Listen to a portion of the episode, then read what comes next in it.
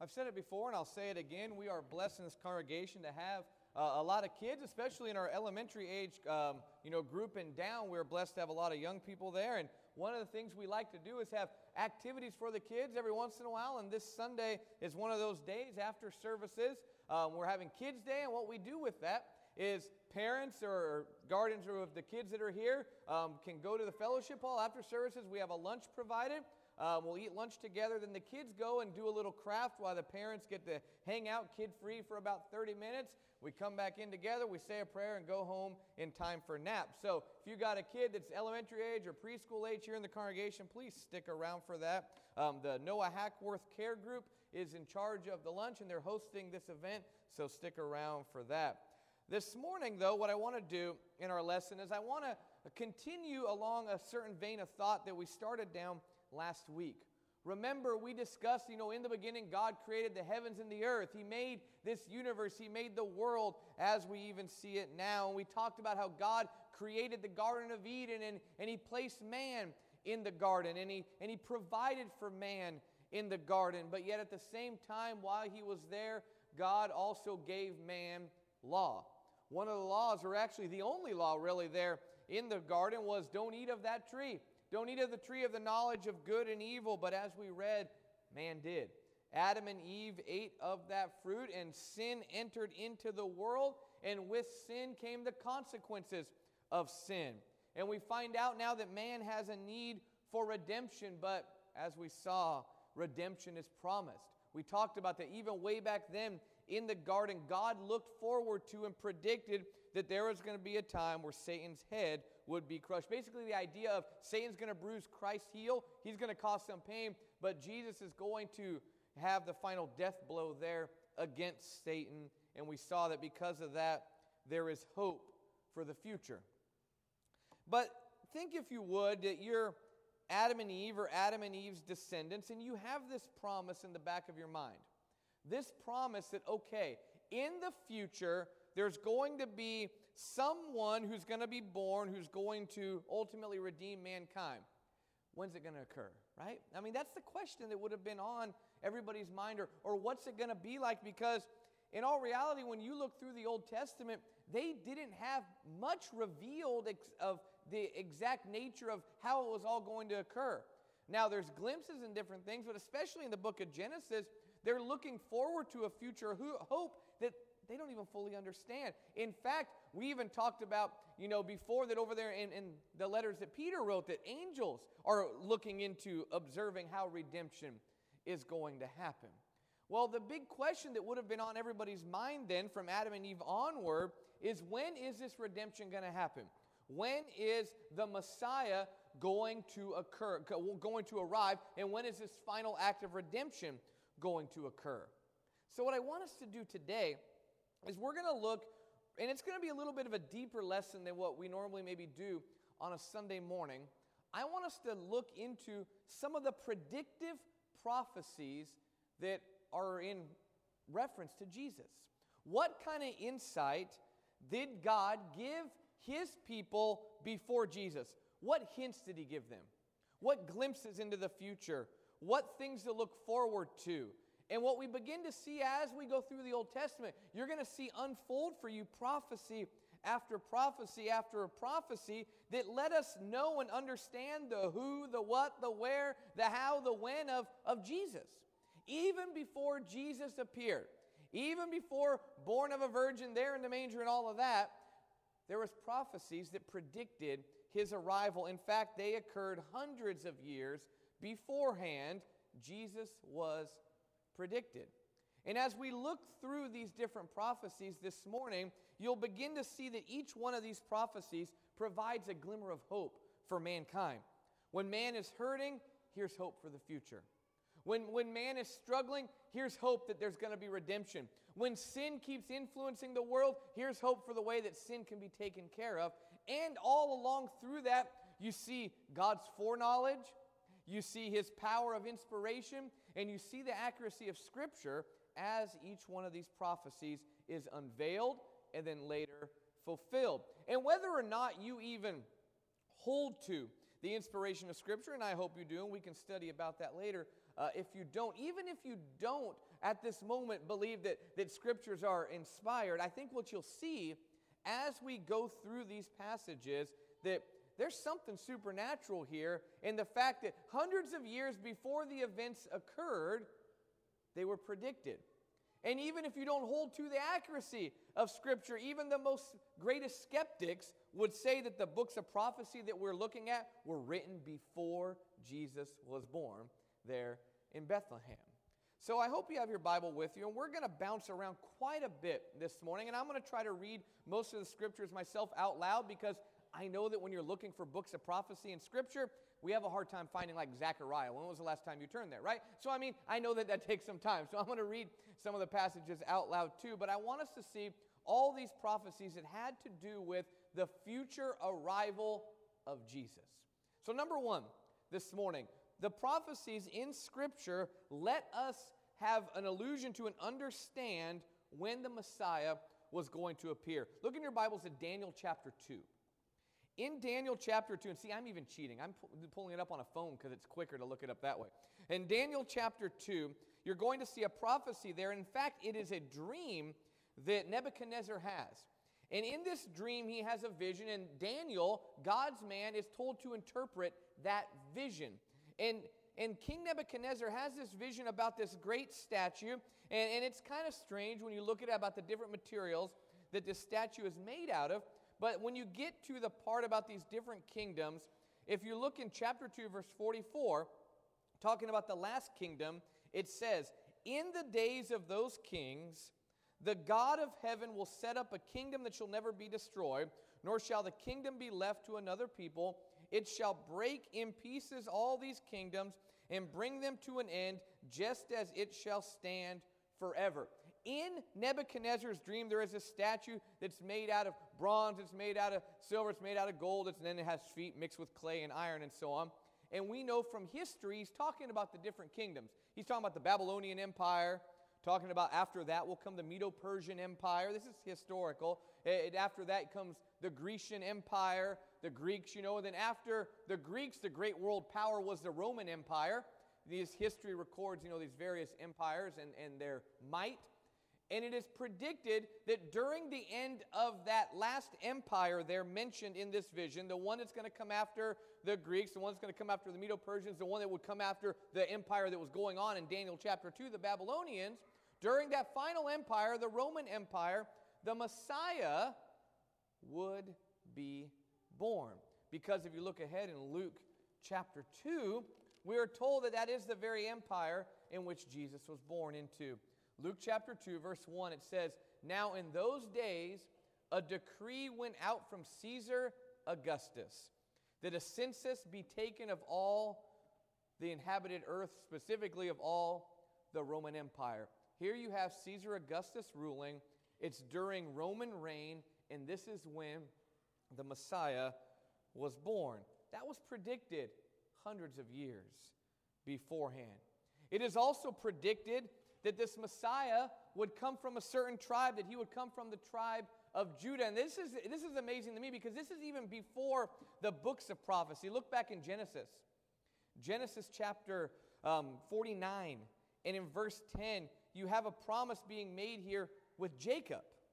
And in um, Genesis chapter 49, in verse 10, it reads, The scepter shall not depart from Judah nor the ruler's staff from between his feet until tribute comes to him, and to him shall be the obedience of the peoples.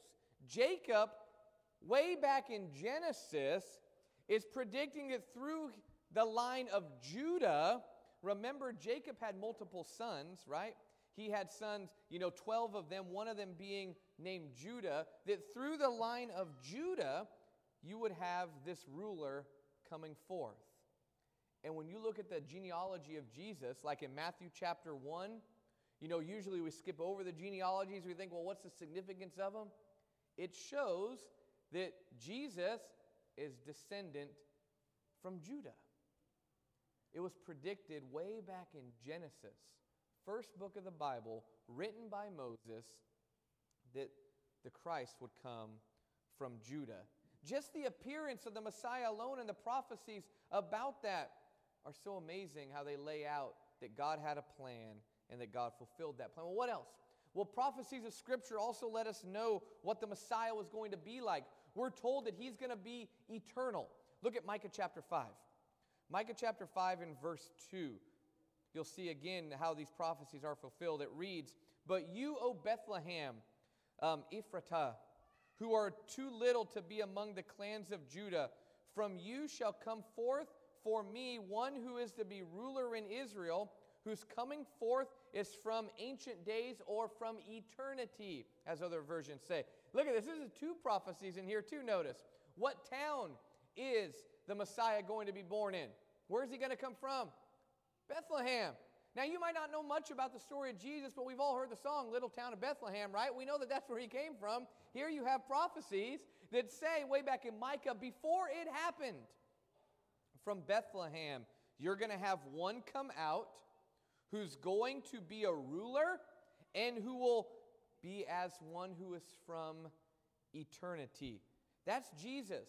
Jesus was existing since the beginning. In the book of John, it says that he was in the beginning, he existed with God and was God. John 1 1. So Jesus was eternal, but even before the eternal carnate God came on this earth, you have Micah prophesying that it would happen. We're also told, like in Zechariah chapter 13, verse 7, that he would stand beside the Lord. Basically, idea that they're going to be one, they're going to be together. And Jesus, in multiple occasions, like in John chapter 10, in verse 30, says that I and the Father are one, right? Again, there's unity between Jesus and the Father.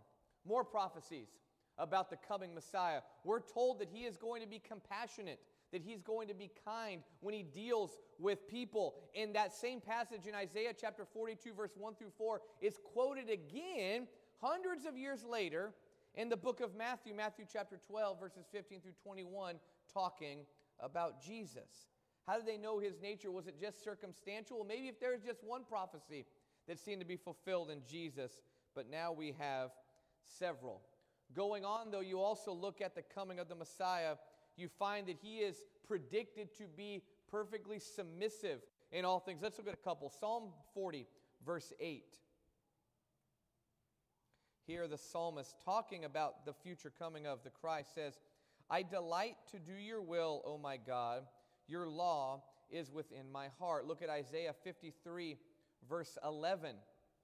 And we're familiar with Isaiah 53 as it's often read before the Lord's Supper. But Isaiah 53, verse 11 reads Out of the anguish of his soul he shall see and be satisfied.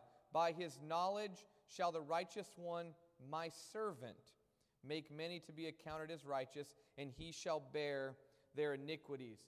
Jesus humbly and submissively went to the cross and fulfilled the Father's will. Jesus, on multiple occasions, said he came to do the Father's work, and that's what he did on the cross. Prophecies also tell us how Jesus would die and how he would redeem mankind. And this is where it gets so specific that you know that it has to be guided by the hand of God. We are, it is predicted in the Psalms that Jesus would be betrayed by a friend. Psalm 41, verse 9, let's read together. Psalm 41, 9. It says, Even my close friend in whom I trusted, who ate my bread, has lifted his heel against me. We know later that that is in reference to Christ, but you get even more specific in Zechariah chapter 11 in verse 12. It gets even pointed to the very price by which Judas betrayed Jesus. It says, Then I said to him, If it seems too good or good to you, give me my wages, but if not, keep them and they weighed out as my wages 30 pieces of silver. You think about how God would guide these prophets here and how they wouldn't know the exact end result of even the prophecies of what they were predicting, but we know that later that was fulfilled in the fact that Judas, a friend, betrayed Jesus and he did it for the cost of 30 pieces of silver. Isaiah chapter 50, verse 6 predicts the, um, the fact that he'd be spit upon, that he'd be beaten. It is predicted that in his death, his hands and his feet would be pierced. And that's precisely what happened as we read the crucifixion accounts. And although he would be killed, amazingly, his flesh would not decay and be, he would be raised from the grave. You know, this is what actually Peter quotes in Acts chapter 2. Peter quotes from the Psalms. He quotes Psalm 16, but in Peter's sermon in Acts chapter 2, here's how he makes reference to Jesus, and I'll read it to you. Acts chapter 2, and in verse 31, it says, And he looked ahead, future, right? Talking about the psalmist, looked ahead, and he spoke of the resurrection of Christ, that he was neither abandoned to Hades, nor did his flesh suffer decay. That was Jesus. Jesus beat death. Jesus rose from the dead. But it was predicted way back in the Psalms that his flesh would never decay. How's that possible? How's it possible that all these people, different people, in different cultures, at different times, and even at one point, uh, a Babylonian king had it revealed to him, right? The Messiah, because God is guiding all this. God is preparing his people and encouraging his people and giving them hope, saying, Hang in there, keep following me, because in the future, redemption will come. The Christ will come. Predictive prophecy told the world that the Messiah would appear. Now, they didn't get all the message of it. That's why we're so blessed now in the Christian age to be able to look back and read the New Testament and know exactly how God redeemed mankind. Those in the Old Testament, yeah, at different times God spoke directly to them, but a lot of times He didn't. And other times they had to rely upon the Psalms and the prophets for guidance and for hope, but He gave them hope. He said, In the future, a Redeemer will come. I, in the future, a Redeemer will come. He will die for you. He'll be born in this way, in this manner. He will be betrayed, but He will redeem mankind for their sins. Even the very act of sacrifice that the Israelites engaged in year after year was a prophecy looking forward to the coming of the final Lamb of God, Jesus. Various prophecies, time after time again, show that the Christ would come. And what we have the blessing of is we can look in Scripture now. And we can look back at what was written in the past and we can look what was written after that, and we can look at even what is predicted for the future, and we can know with certainty that Jesus was the Christ and that scriptures were true. In fact, when you go through the New Testament, you find Jesus and the apostles time after time again quoting these Old Testament scriptures because they're the, one of the greatest evidences for the fact that Jesus was the Christ. Hey, if he was just born of the tribe of Judah, that's one thing. But he was born of the tribe of Judah also in Bethlehem. Well, that's, that's kind of significant, right? Well, not only that, he claimed to be from God. He was able to be submissive to God's will. He was betrayed by a close friend by 30 pieces of silver. He was hung on a cross. His feet and hands were pierced as it was predicted. And not only that, it was predicted that his flesh wouldn't suffer decay, and it records that he beat death and conquered the grave he didn't die for, you know, for all eternity. He didn't just suffer there in the grave. He rose again. We can read and know that Jesus was the Christ and that scriptures are true when we look at all these prophecies there in the Old Testament. Now, I know that prophecy in general in scripture is difficult to understand. And I know that a lot of people grab things and run with them and do all sorts of crazy stuff. But we can look back at some of these prophecies and see how biblical authors, you know, illustrate and show us here's what was written over here in, in Daniel, and here's how it's fulfilled in Matthew. And we can make these references and these correlations between the two because they're there in Scripture and they're plain to see, and they give us evidence to the fact that Jesus was the Christ. Okay, then, so what does this lesson mean to us? It means that even in Old Testament times, when it seems like all hope is lost, God kept giving the people hope for the future, and that hope was found in Jesus. In our life, we're going to have times of struggles, we're going to have times of sadness, but the hope that is in Christ is still there. Now, Jesus' redemptive act on the cross has already been completed, but we look forward to the hope of being with him in eternity. And there's also prophecies in the New Testament that talk about what that's going to be like. And that's what we look forward to, and that's what gives us hope, and that gives us purpose and drive and ambition to keep on serving God and serving others because we have hope and we want them to share in that hope. I hope this lesson has encouraged you this morning to hope in Christ. I hope this lesson has motivated you to trust in the authority and inspiration of Scripture. And I hope this lesson prepares you to understand more the coming of Jesus and what it means because you see how it was predicted and predetermined and prophesied about even way back in Genesis all the way through Malachi. Jesus is predicted. The lesson is yours this morning. If you've never come to Him as the Christ, as the Son of God, we encourage you to do that today. If you've never been baptized into Christ, we can baptize you for the remission of sins and you can leave here a child of God. If you have a need, why don't you come as together we stand and as we sing.